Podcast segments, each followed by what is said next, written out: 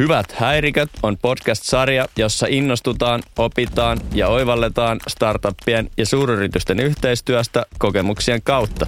Podcastin tarjoaa Avanto Ventures. Mun nimeni on Hanne Kettunen ja tänään vieraana meillä on Harri Kiljander, joka on ollut F-Securilla luomassa sisäisten startuppien käytäntöjä ja ollut kirjoittamassa A Cookbook for Successful Internal Startups-julkaisua muiden alan konkareiden kanssa. Tervetuloa Harri. Kiitos Hanne. Mahtavaa, että pääsit paikalle. Tosi kiva olla täällä. Sä oot nyt virallinen sisäisten startuppien asiantuntija tässä podcastissa tänään. Miltä tuntuu? Yritän olla tämän luottamuksen arvoinen.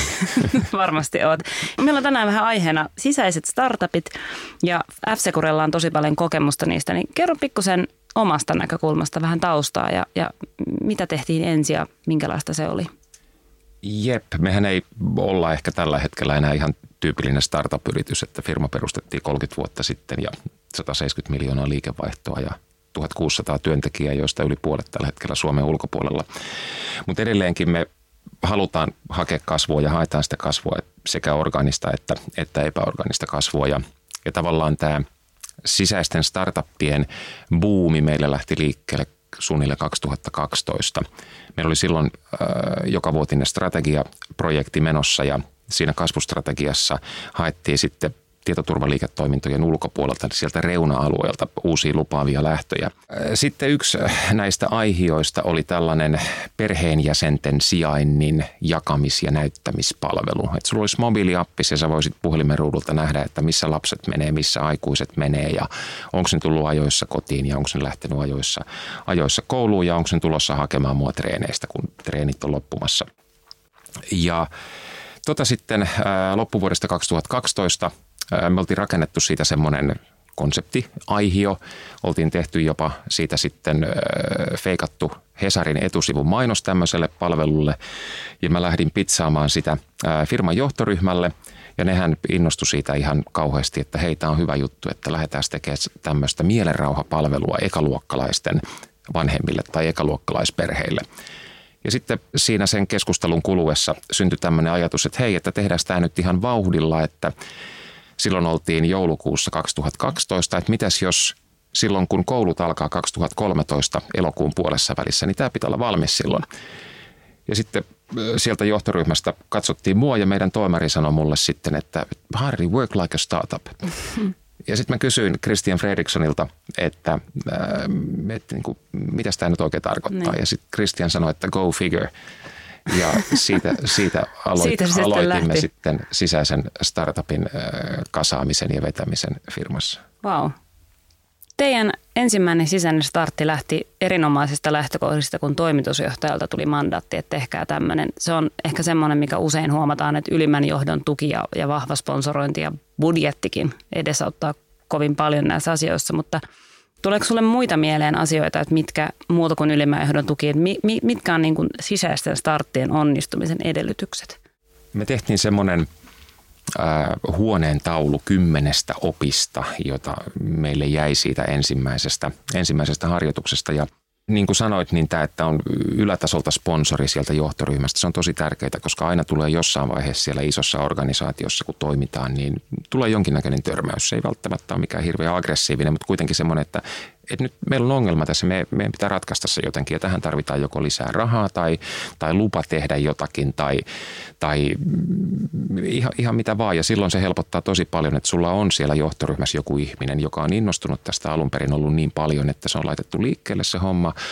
Ja se on käytettävissä silloin, että sä voit mennä sinne juttelemaan sen kanssa ja kertomaan, että hei, meillä on nyt tämmöinen ongelma, että tämä niin kuin, meillä on, tämä raha on loppu tai sitten tuon tiimin kanssa, organisaation kanssa tuolla yhteistyö ei jostain syystä pelaa. Että nyt tämä pitäisi saada ratkaistua. Ja meillä oli muutama tämmöinen keissi sitten ja, ja päästiin niissä ihan, ihan, ihan hyvin eteenpäin. Mä muistan yhden semmoisen tilanteen, että eräs kollega, josta ää, ei mulla ole mitään muuta kuin hyvää, hyvää sanottavaa, niin hän oli tosi pahoillaan. Pahoitti mielensä sitten siitä, että miten tämä meidän startup-tiimimme toimii ja sitten hän jossain vaiheessa tuli lankoja pitkin ja, ja saranoiden välistä sisään ja näytti äh, paperille tulostamaansa toimenkuvaansa, job description. Isossa firmassa on tämmöiset job mm. descriptionit ja siinä sanottiin, että hän on ainoa ihminen f joka saa tehdä tällaisen asian.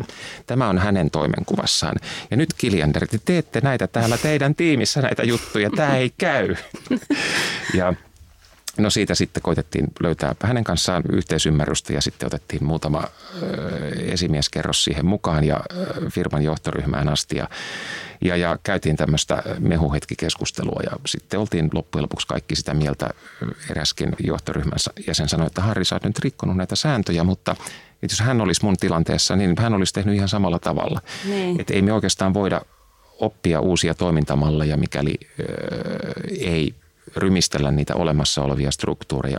Ja yksi näistä opeista itse asiassa, mitä me kirjoitettiin siihen meidän kymmenkohtaiseen huoneentauluun, että jos sä lähdet tekemään sisäistä uutta lähtöä, jos sä et saa ketään pillastumaan tai pahastumaan tai hermostumaan, niin tietyllä tavalla sä olet epäonnistunut, mm. koska silloin sä olet noudattanut niitä olemassa olevia prosesseja ja käytäntöjä. Ja se syy, miksi alun perin laitettiin tämmöinen sisäinen uusi lähtö liikkeelle, hyvin usein on se, että koitetaan löytää parempia tapoja tehdä asioita, jolloin silloin ne parempien tapojen tapojen löytäminen tarkoittaa sitä, että joku pahastuu jossain vaiheessa. Tämän tyyppisiä oppeja. Sitten tietysti isoissa firmoissa usein on tapana, että ihmiset tekee monta asiaa yhtä aikaa. Saat monessa projektissa, sut on allokoitu 50 prosenttia tähän projektiin ja 20 prosenttia tähän projektiin ja 30 prosenttia tuohon projektiin ja sitten on vielä tämmöinen johtoryhmä ja sitten on olemassa tämmöinen kuukausikokous ja sitten on olemassa tämmöinen foorumi, missä sun odotetaan olevan paikalla niin mitä me huomattiin ihan käytännössä, että mitä enemmän se sisäinen uusi lähtö hajottaa energiaansa useampaan suuntaan, niin se on kaikki pois siitä fokusoidusta uuden tiimin, uuden tuotteen, uuden palvelun kehittämisestä. Että kyllä siis käytännössä pitäisi pystyä sataprosenttisesti keskittymään siihen uuteen mm. juttuun. Me mietittiin sitä esimerkiksi, että kun me laitettiin tämä homma liikkeelle, että pitäisikö se olla meidän toimistolla vai pitäisikö se olla jossakin muualla. Me päädyttiin sitten siihen, että me ollaan toimistolla, mutta me mentiin semmoiseen niin kuin koloon siellä rakennuksessa, josta meitä ei löydetty niin helpolla. Ja se tuntui olevan ihan, ihan hyvä. Tietoturvayrityksessä haastava. Kyllä se on, on hivenen haastavaa, mutta saatiin homma toimimaan. Hei, sä mainitsit tuossa nyt jo muutaman semmoisen kivuliaan kohdan. Ja tavallaan juuri se, että näitähän tehdään usein sääntöjen muuttamisen ja murtamisen takia, joka johtaa helposti just siihen, että joku vähän pillastuu, joku vähän suuttuu. Toisaalta joudutaan just miettimään, että, että jos meidän niin kuin innokkaammat ja parhaimmat tyypit on nämä ja nämä me halutaan dedikoidusti tähän tiimiin, niin se tarkoittaa, että ne on jostain musta pois. Niin väistämättä jossain kohtaa tulee se tilanne, että hei, että, että nyt Harri, että me tarvitaan nyt sun tiimin tyyppejä. Meidän ydinliiketoiminnassa tapahtuu jotain, joka on pakko fiksata. Ja, ja tästä päästään nyt ehkä semmoiseen musta aina vaikeaan kysymykseen kuin mittaamiseen. Että miten ikään kuin todennetaan jatkuvasti, että tällä omituisella tekemisellä, joka rikkoo meidän sääntöjä, on niin kuin syynsä ja paikkaansa ja sen pitää antaa jatkua. Miten teitä mitattiin? Meitä mitattiin sillä, että meillä asetettiin tämmöinen kvartaaleittain. Kolmen kuukauden välein me tultiin raportoimaan, että mihin me ollaan päästy – ja sitten yhdessä sit käytännössä se johtoryhmän kanssa, joka oli tavallaan se leijonan luola meille sitten, niin äh, käytiin sitä keskustelua, että miltä tämä nyt vaikuttaa, että mennäänkö me eteenpäin vai pitääkö tätä nyt lähteä niin kuin firman mittakaavassa kutistamaan, lopettamaan, säätämään johonkin suuntaan. Että tavallaan niin kun me lähdettiin liikkeelle, niin se ensimmäinen tavoite meillä oli se, että me pystytään saamaan se eka versio minimum lovable product, miksi sitä halutaankaan kutsua, ulos silloin, kun koulut alkaa. Ja se me saatiin aikaiseksi. Ja sitten me asetettiin siitä sitten seuraava tavoite, että meillä pitää olla niin kuin me tuotiin tuki Windows Phone älypuhelimille, silloin vielä käytettiin maailmassa sellaisiakin. Ja sitten me lähdettiin sen jälkeen konseptoimaan sitten näitä niin kuin maksullisia ominaisuuksia tähän palveluun. Tämä oli ilmainen alun perin ja meillä oli sitten tavoitteena pystyä seuraavan vuoden alkuun mennessä lanseeraamaan siihen semmoisia ominaisuuksia, jotka olisivat sitten olleet maksullisia. Ja ne olisit siinä vaiheessa työpöydällä meillä, kun sitten tultiin siihen tulokseen, että Harri, sulla on tämmöinen Stara-tiimi tässä, mutta tämä nyt ei ihan mahdu enää firman strategiaan. Ja meillä olisi tällainen suurempi siinä vaiheessa merkittävämmäksi koettu ongelma, mihin tätä jengiä tarvittiin. Ja sitten me ruvettiin miettimään sitä, että no kannattaako tätä nyt jatkaa sitten talon sisällä ja mikä olisi tapa sitten mennä tämän kanssa eteenpäin, että haluaisiko tämä ydintiimi esimerkiksi hypätä firmasta ulos tämän mukana. f saattaisi tulla mukaan siihen jollain steikillä, mutta meillä ei löytynyt sellaista äh, riskinottokykyä sitten ehkä tai halua itseni ja erään toisen tiimiläisen lisäksi. Se on ehkä tietyllä tavalla, että jos olet tullut ison firmaan töihin, niin sä haet tiettyä sellaista kuitenkin niin kuin struktuuria ympärillesi ja se on ihan kiva, että joku maksaa palkan kerran kuukaudessa ja kaikki muita tällaisia, tällaisia mm. etuja, niin tiimi ei halunnut lähteä sitten niin kuin omilleen jatkokehittämään tätä. Me päädyttiin tässä ekassa startupissa siihen, että se palvelu, softa, mikä me oltiin tehty. Me julkaistiin se avoimen lähdekoodin projektina ja jatkettiin sen kanssa sitten niin kuin tietyllä tukiroolilla sitten eteenpäin. Facebook käytti sitä yhden tämmöisen isomman häkäton tapahtuman yhtenä aihionaan sen jälkeen Jenkeissä ja sitten Helsingin yliopiston softa Factory-niminen yksikkö otti sen itselleen niin kuin käyttöön tämmöisenä opiskelijoiden palvelukehitysalustana. Me oltiin hirveän iloisia siitä ja sitten tämä tiimi hyppäsi yhden olemassa olevan tavallaan semmoisen niin teknisen proof of conceptin kimppun ja lähdettiin tekemään siitä kuluttajaystävällistä versiota ja pystyttiin hyödyntämään siinä sitten niitä toimintamalleja ja osittain jopa sitä ihan niin kuin lähdekoodia softaa, mitä me oltiin siihen mennessä tässä ekassa lähdössä tehty. Et, et toki sitten iso firma miettii sitten sitä, että miten tämä sopii meidän strategiaan ja onko jotain muuta tärkeämpää, mitä pitäisi sitten tehdä. Pakko kysyä tuosta, kun puhut, että tiimivaihto ikään kuin toiseen konseptiin. Tämä on semmoinen musta jännittävä asia, että kun startuppi toimii sen takia niin hyvin, että se on semmoinen nälän ja pakon ja intohimon sanelema elinehto. Ja sitten taas versus se korporaatioeläin, niin kuin sanoit, joka elää toisaalta siitä turvallisuudesta, että mä teen työni hyvin ja saan palkkaa ehkä tämän bonuksia. Niin nyt sisäinen startuppihan on näiden kahden välimuoto. Ja, ja varsinkin tuollaisessa tilanteessa, että se tiimi ikään kuin ei saa valita sitä omaa intohimon kohdettaan, vaan sille määrätään, että nyt ottakaa tästä. Niin miten teidän tapauksessa säilyykö siinä se semmoinen oikeanlainen motivaatio ja, ja niin kuin innostus tehdä asioita vai millä sitä motivoitiin niissä ihmisissä? Tarkoitatko sitä, että millä sitä motivoitiin siinä ylimenovaiheessa? Niitä on oikeastaan siinä, että kun aloitetaan joku uusi projekti tämän ensimmäisen jälkeen, että no nyt teillä olisi tämmöinen aihe pöydällä, että, että alkakaahan tehdä tätä kuin oli sitten startup, niin säilyykö siinä se semmoinen startup-mainen yhden tiimin palo vai tuleeko se, mistä se motivaatio siihen tulee, jos normaali, niin sanottu normaali oma irrallinen startup lähtee usein yrittäjän omasta jostain asiasta, ideasta – Joo, mä huomasin ton siis sekä itsessäni, että kun mä rakensin sitä tiimiä, niin myöskin siihen tiimiin tulijoissa ja niissä, joita siihen tiimiin sitten valittiin. Että rekrytoitiin talon sisältä, että siis se viesti aluksi oli se johtoryhmästä, että hei Harri, tee se sun Dream Team-lista ja sitten tällä jengillä mennään eteenpäin. No mä tein sen Dream Team-listan, sitten juttelin sellaisten ihmisten kanssa talossa, joita tiesin ymmärtävän hyvin, että minkä tyyppisiä profiileja nyt tarvittaisiin tähän. Ja tein sen listan ja vein sen takaisin sinne johtoryhmään ja sanoin, että tämmöiset tämmöiset kaverit tarvittaisiin puoltusina henkilöä. Sitten mulle sanottiin, että en mä voi saada niistä ketään, niin. koska ne tekee jotain niin tärkeää jossain muualla, että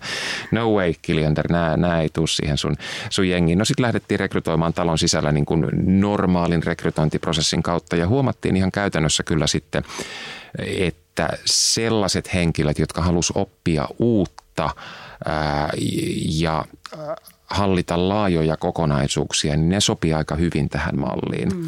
Ja sitten sellaiset henkilöt, jotka mahdollisesti osasivat jo esimerkiksi jonkun tietyn teknologian tosi hyvin, mutta heille ei sitten ollut hirveästi paloa oppia sen lisäksi jotain seuraavaa, niin sitten me päädyttiin siihen, että ei oteta tämmöisiä henkilöitä siihen tiimiin, koska me tehtiin aika uuden tyyppisiä juttuja. Me otettiin talon sisältä uuden tyyppisiä teknologiakilkkeitä, millä tämä juttu rakennettiin kasaan. Ja, ja sitten ehkä ennen kaikkea se, että me tehtiin hirveän nopeasti sitä suhteessa moneen muuhun projektiin firman sisällä. Toki me ojottiin mutkia, mistä sitten me kaduimme sitä myöhemmin ja jotkut olivat sitä mieltä, että meidän olisi pitänyt katua sitä paljon enemmänkin, kun me ojoimme niitä mutkia. Me rakennettiin erillinen ää, sisäisen startupin insentiivimalli tälle projektille. Et meillä oli tavallaan semmoinen niin kuin beefed up projektibonus. Me mietittiin sitä, että pitäisikö tämä olla oma itsenäinen juridinen yrityksensä – irrallaan f mutta me todettiin, että me mennään nyt niin kiireellä eteenpäin. Meillä ei ole semmoista valmiita, valmista sapluunaa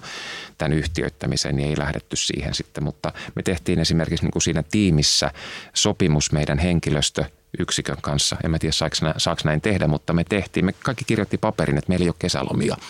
Ja kaikki oli hirveän innoissaan siitä. Meillä oli esimerkiksi meidän päädevaajaa ää, motivoi se, että hänen oma lapsensa meni ekalle luokalle silloin elokuun puolessa välissä. Ja hän halusi, että sillä lapsen puhelimessa, lapsi saa uuden puhelimen ja nyt sitten isin tekemä softa on siellä mm. puhelimessa. Mm. Ja hän koodasi koko sen kesän ja oli niin kuin aivan, aivan liekeissä siitä. Tästä tuli monta nyt tosi kiinnostavaa pointtia, josta mä ehkä itselleni otan talteen sen, että oikeastaan sähän puhut tuossa motivaation osalta ja ehkä niin kuin osaamisen asenteen tyypin osalta enemmän siitä, että on innostunut oppimaan uutta ja, ja tekemään eri tavalla kuin sitä, että olisi esimerkiksi vaikka nyt ihan tähtidevaaja, että olisi niin kuin superkova siinä jossain teknisessä osaamisessa, mutta ennemminkin se, että on, on kova oppimaan ja innostumaan uudenlaisista malleista. No nämähän ei ole toisiaan poissulkevia asioita. Ei, ei. Et esimerkiksi tämä meidän tähtidevaaja, joka josta tuli sitten meidän iPhone-devaaja, niin hän ei osannut kehittää iPhone-sovelluksia siinä vaiheessa, kun me aloitettiin tämä, mutta hän otti sitten lukemista mukaan sähköisessä muodossa ja, ja muuten ja sulkeutui ikkunattomaan huoneeseen f toimistolla kahdeksi päiväksi ja sitten hän tuli sieltä ulos ja sitten hän rupesi koodaamaan. Tuli ulos Iosti Devaajana. Tadaa! Mahtavaa.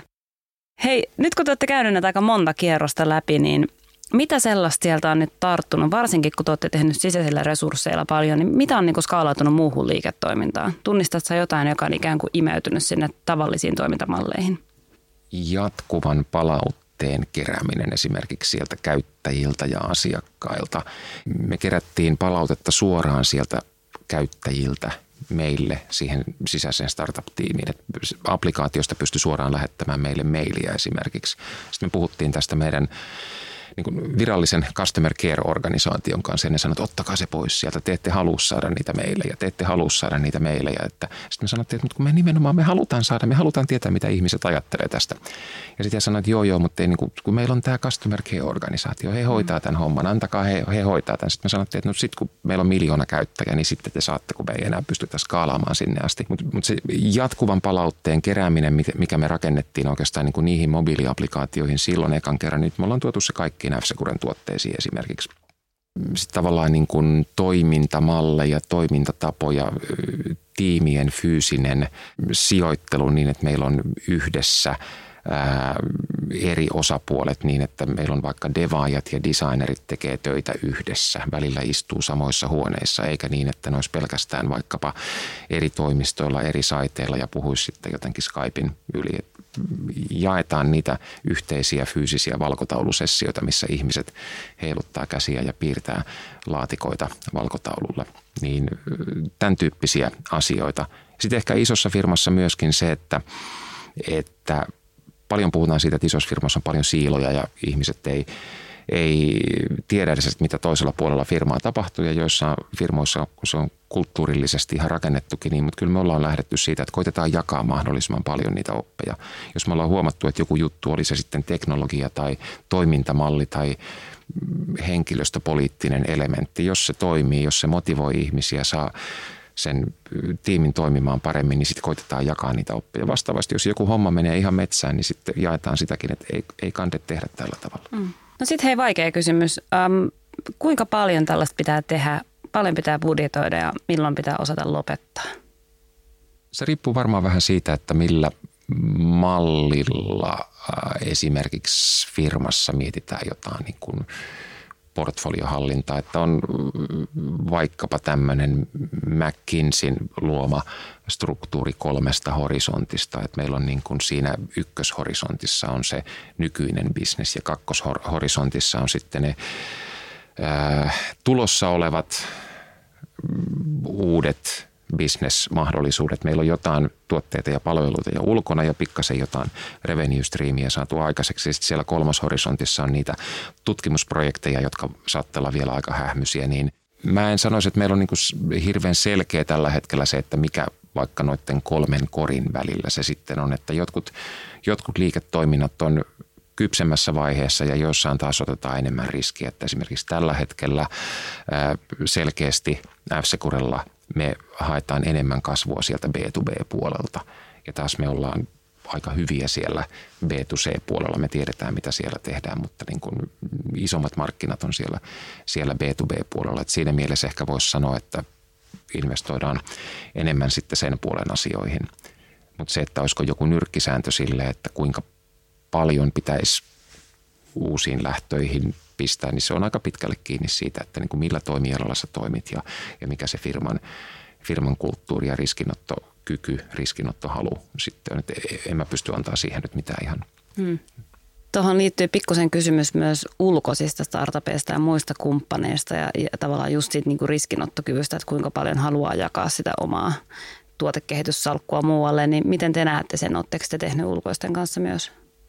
No me ollaan jonkun verran oltu toki näissä erilaisissa yhteistyökonsortioissa mukana, jos ajattelee Suomessa vaikka näitä tekesharjoituksia, että siellä on isoja firmoja, siellä on pieniä firmoja tekemässä yhdessä asioita, mutta sitten jos ajattelee F-Securea esimerkiksi ää, sijoittamassa startuppeihin, me ei olla kauheasti tehty sitä, me ollaan ostettu firmoja kyllä – viime vuosina ihan selkeästi, mutta ne on ollut sitten sellaisia, että me ollaan skautattu tietyltä alueita, tietyn tyyppisiä firmoja, isompia firmoja, pienempiä firmoja, kahden hengen firmoja, 400 hengen firmoja ja sitten me ollaan ostettu niitä, mutta se, että me oltaisiin lähdetty mukaan sitten F-Securena sijoittamaan, niin ainakaan tällä hetkellä meillä ei kauheasti sellaista ole. Hmm. Luuleeko, että se voisi olla tulevaisuudessa malli?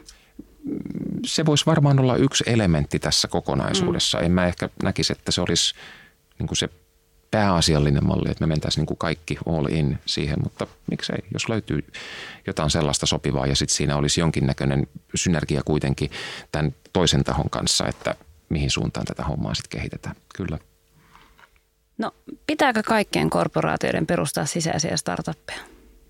Mä luulen, että kaikkien korporaatioiden niille tekisi hirveän hyvää uudistua, koska isot firmat on hirveän hyviä tekemään sitä vanhaa. Mä luin itse silloin, kun 2012 lähdettiin tekemään tätä ensimmäistä sisäistä lähtöä, niin Geoffrey Mooren kirja Escape Velocity, Free Your Company's Future from the Pull of the Past, se oli mun mielestä aika hyvä. Siinä on paljon jargonia, mutta, mutta siinä oli myöskin esitetty hyvinkin uskottavasti ja keisseillä käyty läpi sitä, että, että minkä takia ison firma vaan on pakko uudistua. Ja, ja, ja se, miten mä pitsasin sitä itse meillä talon sisällä, että firma on nyt 30 vuotta vanha ja se oli 25 vuotta vanha silloin, niin, niin, niin me ollaan hirveän hyviä tekemään sitä, mitä me ollaan tehty aina siihen mennessä tai siinä pisteessä, mihin me ollaan päästy, mutta maailma muuttuu, markkinat muuttuu, ihmisten kulutuskäyttäytymiset muuttuu, kilpailijat muuttuu, teknologiat muuttuu ja meidän täytyy jollain lailla pysyä siinä mukana ja mielellään ehkä olla jopa seippaamassa sitä maailmaa,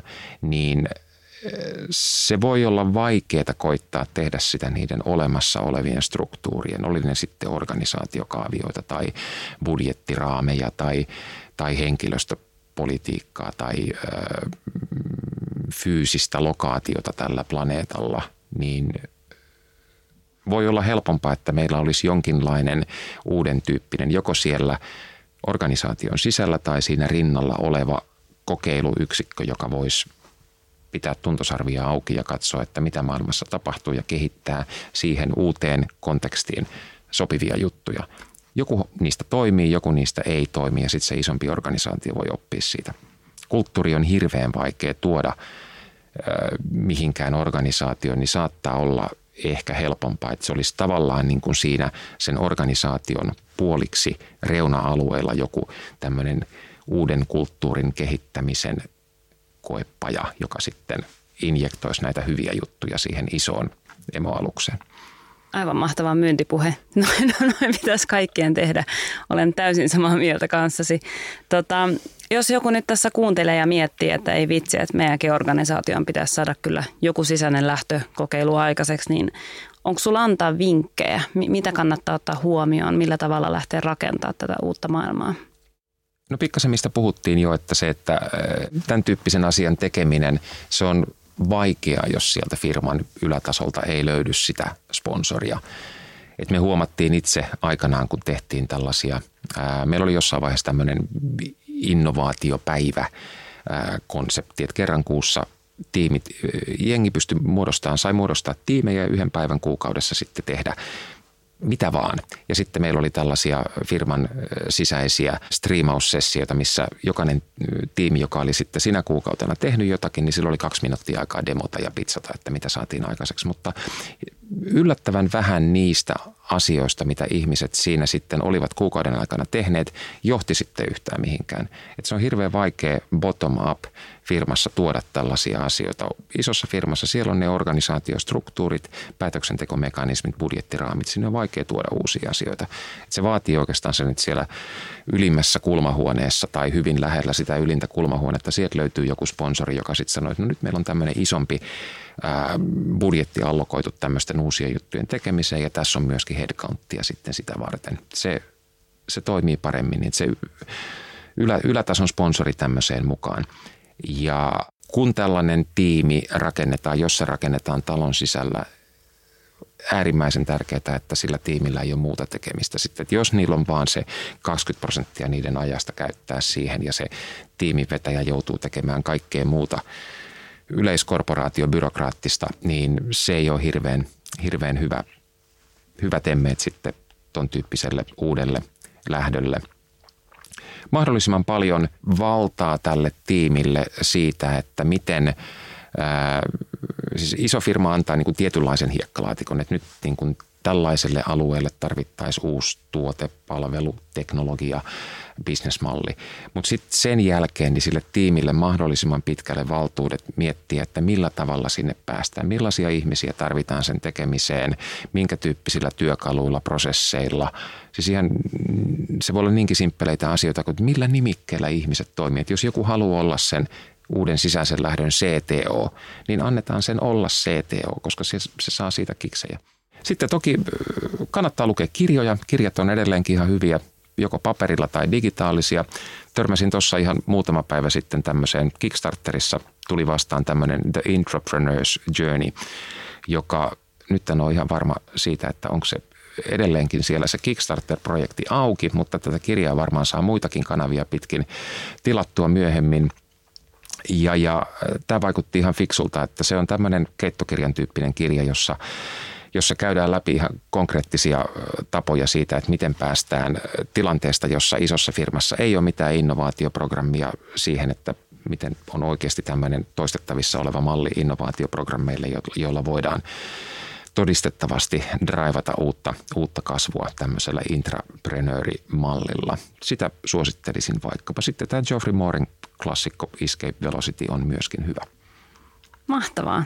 Kiitos super paljon Harri, kun olit mukana. Tämä oli todella, todella antoisa ja, ja antoi paljon ainakin mulle ja toivottavasti monelle muullekin, joka meinaa ja haluaa tähän lähteä. Ja toivotaan, että Sankon joukon nyt korporaatiossa lähdetään rakentamaan sisäistä uutta tuloa. Kiitoksia ja odotan myöskin innolla teidän seuraavaa podcastia.